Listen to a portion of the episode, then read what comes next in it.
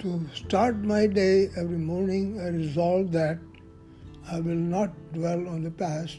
I will honor it, learn from it, and then let it go.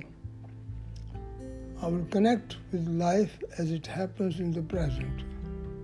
I will develop present moment awareness with the practice of mindfulness meditation.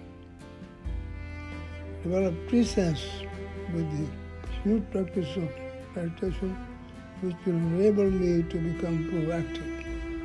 I shall respond rather than react to life's circumstances. I strive to create harmony in my life by synthesizing diverse emotions such as love and hate. I shall attain and maintain balance on the fast track of modern day, fast and furious technology based lifestyle. The example of Gandhi will continue to inspire me to serve my fellow human beings. I strive to share with my loved ones the legacy and the wisdom I learned from our ancestors. To attain self sufficiency, I'll follow nature's model, model by mastering the routines of daily life. I'll strive to follow universal spiritual principles that transcend all human cultures.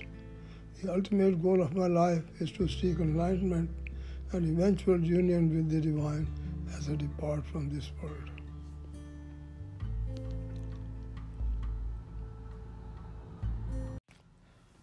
I urge you to seriously consider creating your own mission, personal mission statement.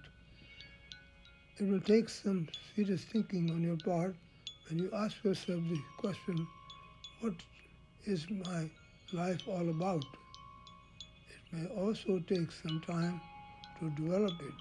Set aside a time slot on weekends to work on it. In a few weeks, it will start taking shape. However, it will require persistent effort on your part.